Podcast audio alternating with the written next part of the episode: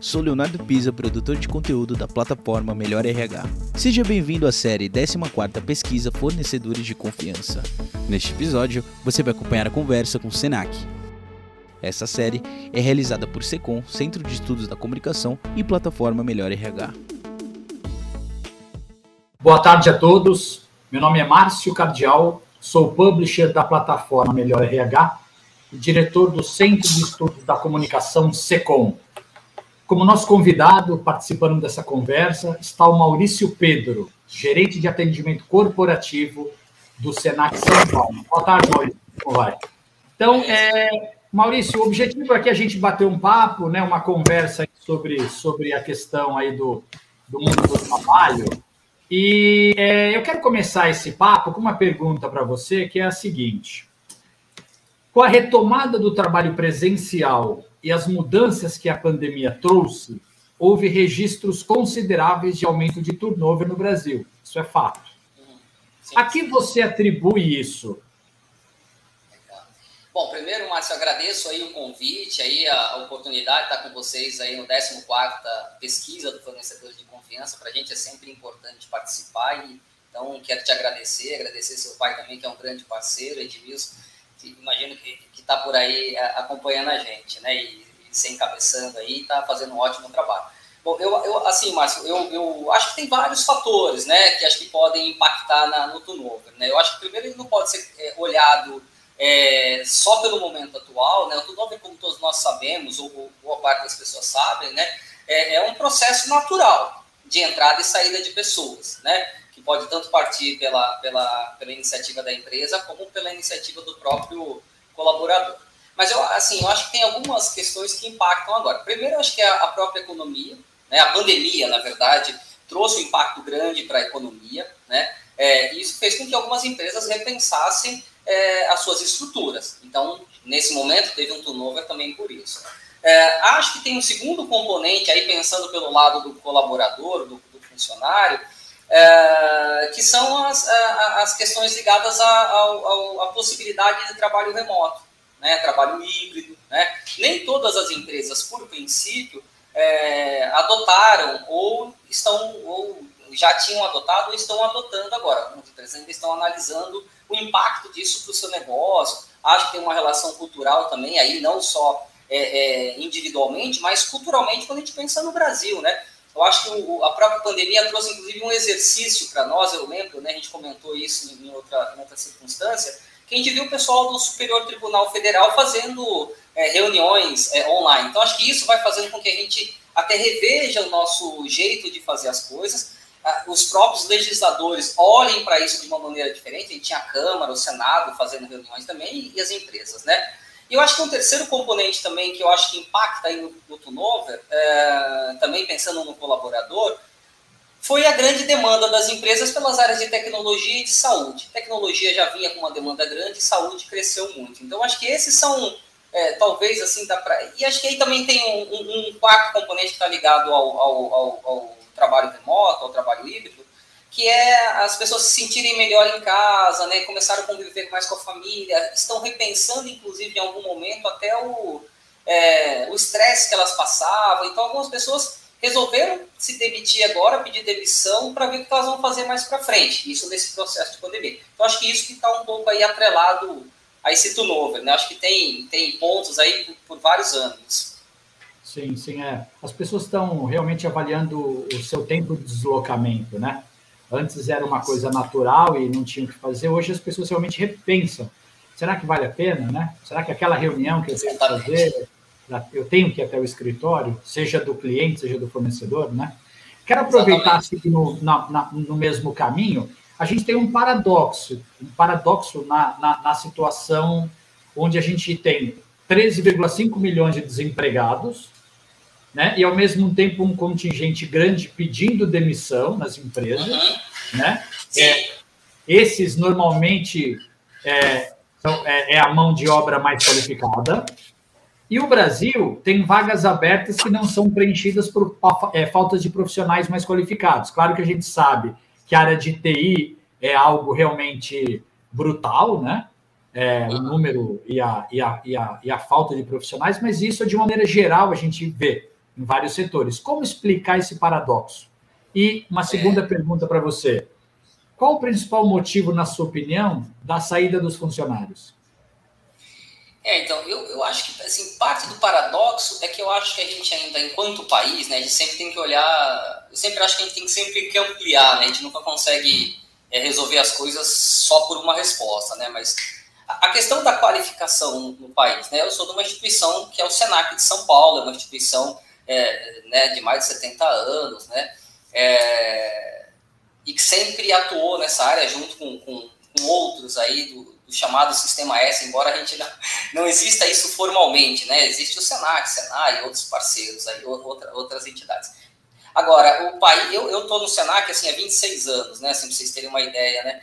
É, eu já acompanhei vários programas, vários é, programas que partiram tanto do, da esfera municipal, da esfera estadual e da esfera federal, né? Programas de capacitação, porque o, o, o déficit né, de pessoas qualificadas no país não é de agora, né? É, talvez, assim, o que eu acho que parte, a gente deveria ter outros, outro, outros olhos mesmo, a gente deveria ter uma, uma, uma conjunção né, de, de, de atores, né, setor é, é, público, setor privado, né, os próprios é, é, terceiro setor, para que realmente a gente tenha aí um, um, um, iniciativas, propostas concretas eh, para a educação. A gente, enquanto a gente realmente não, não, não, não mudar esse contexto, é uma coisa que a gente já falou, se fala há muito tempo, né? É uma crítica ao próprio país, né? É, e vai gerar sempre essa, essa, esse déficit por, mão, por, por, pessoas qualificadas, né? Acho que quando nem você já tocou a questão do, do, do, da tecnologia é muito específica, mas também é uma das áreas que mais falta gente, né? É, falta gente. Assim, é, a gente tem contato com associações ligadas a, a, a, ao pessoal da área de TI, né? Eles sempre nos procuram com essa demanda, ó, oh, tá faltando gente, tá faltando gente. E a gente só pelo Senac não consegue suprir, então isso precisa ter um, uma conjunção. Então acho que parte do, do, do paradoxo, eu acho que tá, tá relacionada a isso. A, a outra questão mesmo, Márcio, que pediu para eu comentar, eu, eu me perdi agora. Não, eu estava falando aqui é, ao que você atribui a essa saída das pessoas, né? Ah, é, sim, é, eu acho que é, é, desculpa, não pode continuar, perdão. Um pouco do que, não, é um pouco do que você falou lá no início, mas se você tem aí algum estudo, alguma pesquisa, que onde vocês identificam isso a partir desse, dessa sua conexão com é, os RHs. É, é a, a eu trabalho numa área que a gente chama uma área corporativa, que a gente chama de atendimento corporativo, que o nosso principal interlocutor são os profissionais de recursos humanos, profissionais de treinamento e desenvolvimento, principalmente, ou o setor público, que é uma área forte que eu atuo também, né? É, então a gente tem essa, esse relacionamento constante com, com, com, com esses profissionais, né? Além de outras, algumas pesquisas que a gente acaba acompanhando, né? É, e, realmente, né? Eu acho que tem questões aí que a gente já abordou, né? Mas que vale a pena a, a gente dizer, né? Eu acho que as pessoas estão no momento, quando a gente pensa no, no, indivíduo, né? E eu acho que também a gente tem que sempre que categorizar. É lógico que aqui a gente está falando com um público muito seleto, profissionais é, é, qualificados, né, em, em, em posições é, importantes dentro das instituições e que se trabalha com, com, dependendo da estrutura da empresa, vai entender bem do que eu estou falando. Eu acho que há segmentos e há um, um, nicho de profissionais é, que podem, que fazem essa avaliação. Olha, onde eu estou é, está me trazendo né, aquilo que eu gostaria, está me, é, é me proporcionando desafio, está me proporcionando aprendizagem, está né, é, tá me proporcionando sair do lugar, mudar meu status. Eu acho que isso é uma coisa dessa da, da, da, nossa geração, né? Acho que a nossa geração inclui quase todas que existem, né? Porque é sempre um, um, um conjunto. Então, assim, eu acho que tem esse lado da, das pessoas olharem e falar, oh, isso aqui não é o que eu quero, eu não quero estar aqui, essa é uma empresa que não está me agradando os meus valores, não bate os valores. Né? Acho que esse é um ponto quando a gente pensa aí nessa perspectiva profissional do indivíduo. Né? E aquele que pode fazer essa opção. Por outro lado, assim, se você pega o desemprego formal é uma coisa, a gente está falando aí, né, não sei, tinha uns números aqui, acho que são 13 milhões de, de mais de 13 milhões é. de desempregados, mas é. aqueles desempregados que, que falam que querem voltar ao trabalho, né? É, tem uma parcela enorme, né, que a gente sabe disso, que são os informais, são, a, gente tem os próprios PJs, né, as, é, a, a, pessoa jurídica, né, que viraram consultores autônomos, uh, e tem as pessoas que não nem procuram, os desalentados, que nem se chama, né, que não procuram emprego. Então, assim, quando a gente olha esse cenário de turnover, olha o cenário de profissionais, eu acho que a gente tem que pensar tudo isso junto, né, porque senão a gente pode é, é, chegar à conclusão mesmo, assim, ah, as pessoas não, não, não querem mais estar onde elas estão. Eu acho que tem, tem tudo isso. Agora, concordo, né? Acho que muitas pessoas optaram por sair das suas empresas é, porque não estavam não estavam sendo não estavam satisfeitas, né? Não estavam encontrando a felicidade. Embora a felicidade também é um, é, é um tema que ele não é objetivo, né? Você ia falar alguma coisa, Márcio? É, não, eu ia te perguntar se é, você acredita que desenvolver programas de liderança ajuda a, a reduzir essa alta rotatividade. É, eu, na minha opinião, assim, né, eu acho que é, sempre quando me pergunta qual é a maior demanda que nós temos, normalmente é por programas de liderança, né, formação de líderes, né, e, e para mim tem uma explicação muito, muito, é, é, não é exatamente óbvia, mas muito bem embasada, né. O líder, né, o gestor, o líder, o chefe, como queiram chamar, né, a gente vai também trabalhando com a, com a tematização do nome dos profissionais, né, é, e eu entendo, quando a gente fala, ah, né, mais chefe, agora é líder, né? É, ele é o elo entre a empresa e o colaborador. É ele que vai traduzir a, a, missão da empresa, a visão da empresa, os valores da empresa, as metas da empresa, o que, que a empresa quer, o que, que a empresa está buscando, a longevidade dessa empresa. Por outro lado, é ele também que precisa entender quais são as expectativas, os desejos, as necessidades dos colaboradores, dos funcionários. Eu costumo chamar isso que é isso é uma convergência de valores, né? De propósito, né? É, entre a empresa e os colaboradores. E quem está no meio disso é a liderança. Então, se você não tem é, é, alguém bem capacitado, bem preparado para responder e representar a instituição, ou mesmo representar as demandas que, que as pessoas têm, né? Que todo mundo tem suas demandas, eu acho que isso sempre compromete. E é o meio mais fácil, né, ou mais fácil, pelo menos o mais rápido, né, porque você pega o grupo de liderança, ele tende normalmente a ser menor que o grande número de funcionários, ou mesmo o board da empresa. Então, assim, uma boa capacitação, uma boa formação, né, um bom programa que leve tudo isso em consideração, você amplia muito mais a chance de ser bem sucedido. Eu não tenho dúvida disso. Né? Por exemplo, eu tenho uma equipe direta, uma equipe que está no estado, que não fica aqui direto na, na sede, é, eu, eu entendo o meu papel sobre isso. Né? Lógico que a gente, quando a gente fala de motivação, né, eu não vou conseguir motivar, mas eu posso criar condições para que as pessoas se sintam motivadas, eu posso criar condições para que as pessoas se sintam engajadas. E, e elas se sentindo assim, com certeza você tem um resultado diferente. Então, se a pergunta é, vale a pena é, investir no desenvolvimento de liderança? Eu não tenho dúvida. Lógico que vale, com certeza vale a pena investir no desenvolvimento de qualquer pessoa. Mas quando você pensa na organização, e é disso que a gente está falando, né? A gente representa organizações, esse é um prêmio né, de fornecedores de confiança, o Senac é um deles há, há muito tempo aí, está nessa jornada com vocês. Eu estou olhando para essa, essa perspectiva, a perspectiva da empresa.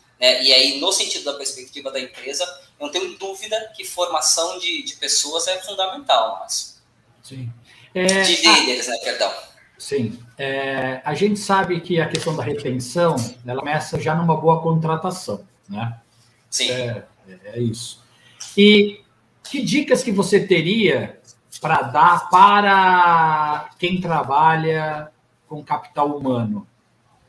Quando você pensa em tem, olhar e falar como eu posso reduzir esse, essa rotatividade de pessoas? É, eu acho que a primeira é, é, é, essa, uma das que a gente falou é a questão da liderança. Eu acho que ele tem papel nisso fundamental. Né? Se você não tem um, um, um grupo né, de líderes é, que tenha é, sido desenvolvido, ou que estão no processo de desenvolvimento, você vai ter vários níveis de maturidade, né? Eu acho que esse é o primeiro ponto aí para você perder gente. É o que a gente sempre fala, né? Uh, existem memes e pesquisas e brincadeiras sobre isso. As pessoas não largam as empresas, as pessoas largam os seus chefes. E, é, e, a gente sabe que isso é verdadeiro, né? Quando você conversa com colegas ou quando você trabalha na área de, de, de recrutamento e seleção, né? De, né? de, de eh, de aquisição de, de, talentos, né? É, e quando essas pessoas saem, um dos grandes indicadores, né, que as pessoas apontam não é necessariamente salário, não é estrutura da empresa, não é o tempo. é com quem ela, ela tinha que se relacionar. Então, esse é um, um, um aspecto que confirma o que a gente estava falando anteriormente sobre a necessidade de formação. Agora, um outro ponto, assim, que a gente já ouviu falar muito de empresa empregadora, né? Eu acho que a gente precisa investir mais, continuar investindo no marketing da empresa. Eu preciso comunicar, né? Eu preciso fazer com que as pessoas que se interessem por trabalhar na minha organização, elas entendam o que, que é minha organização, né? Elas entendam que, assim, aqui é, eu tenho tais valores, eu tenho... É, se eu conseguir explicitar de alguma forma que tipo de comportamento é bem, bem, bem bem, bem visto aqui, que tipo de atitude é bem visto, vai fazer com que, de repente, você, Márcio, que estava olhando para essa empresa, falar, mas aqui eu não me adequo. Isso acho que é um, é um, é ponto fundamental, né? A gente fala, são coisas que, assim, já não, não, são novas, mas a gente faz isso mesmo porque não é tão simples. Você contrata pelo aspecto técnico, você olha quando você...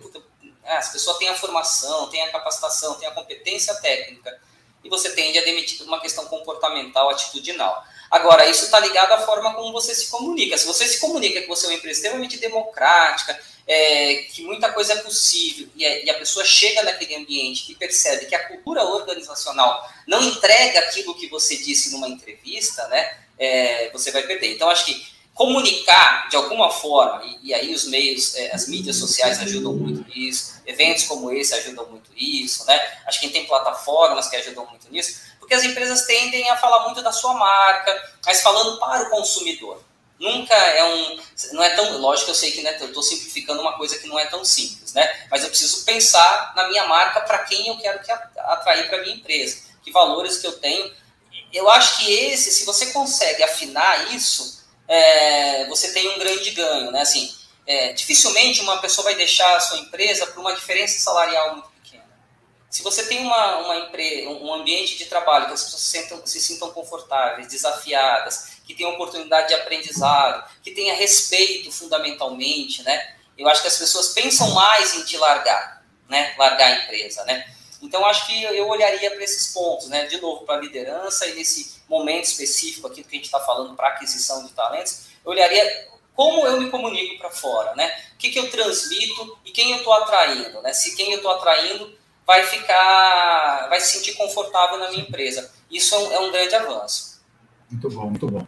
O Senac se submeteu a uma pesquisa realizada pela plataforma Melhor RH e pelo Centro de Estudos da Comunicação do SECOM, baseada na metodologia Net Promoter Score, NPS, onde seus clientes conheceram o Senac como um fornecedor de confiança.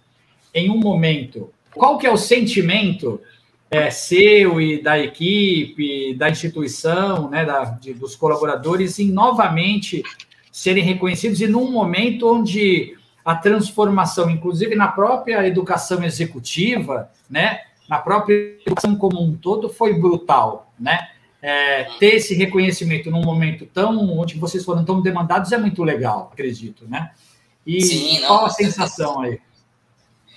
Ah, então a sensação primeiro que é, assim, é, isso dá muita felicidade para gente, né? dá muito orgulho, né? Porque é o que você está trazendo essa, essa perspectiva. A gente passa aí há dois anos nessa pandemia, né? Assim, as coisas parecem que agora vão dando um, um ar de melhora, mas é, a gente ainda não tem certeza. É, foi um período que é muito difícil trabalhar com o cliente, a gente teve que buscar uma série de, de alternativas, principalmente colocamos tudo por remoto, com online, e conseguimos, acho que, fazer um bom trabalho, mesmo, inclusive, com, com órgãos públicos, com prefeitura, com o governo do estado, né? É, então, assim, é muito, é muito gratificante, Márcio. É muito feliz é, saber que as empresas que a gente trabalha, que são nossos clientes, continuam confiando na gente. Isso tem a ver é, com respeito, isso tem a ver com o respeito que nós temos com ela e tem a ver com o trabalho que a gente realiza. Então, assim, eu sei que o nosso tempo está acabando, mas eu não queria deixar de, de colocar aqui o nosso troféu. A gente está bem orgulhoso mesmo, né? Assim, é, de, a gente participou de várias, de várias é, edições. Acho que todas que nós participamos, nós é, conseguimos obter essa resposta do nosso cliente. Então, assim, é, obrigado pelo trabalho que vocês realizam. Ajuda a fortalecer aquilo que a gente faz aqui, que é sempre com a intenção de gerar confiança. Outro dia eu estava numa discussão aqui sobre encantamento e confiança a gente está falando de gerar confiança. É isso que eu acredito. Muito bom, Obrigado, muito bom. Márcio. Maurício Pedro, gerente de atendimento corporativo do Senac São Paulo, muito obrigado. Em nome da equipe da plataforma Melhor RH, do Centro de Estudos da Comunicação, eu agradeço. O Maurício Pedro continua conosco, que ele vai participar e vocês vão acompanhar agora, só um intervalo de dois minutinhos. O painel é o próximo capítulo da educação corporativa. Os desafios da aprendizagem online na corrida estratégica frente à concorrência por atualizações. Maurício, um abraço, bom painel. Fiquem conosco. Obrigado.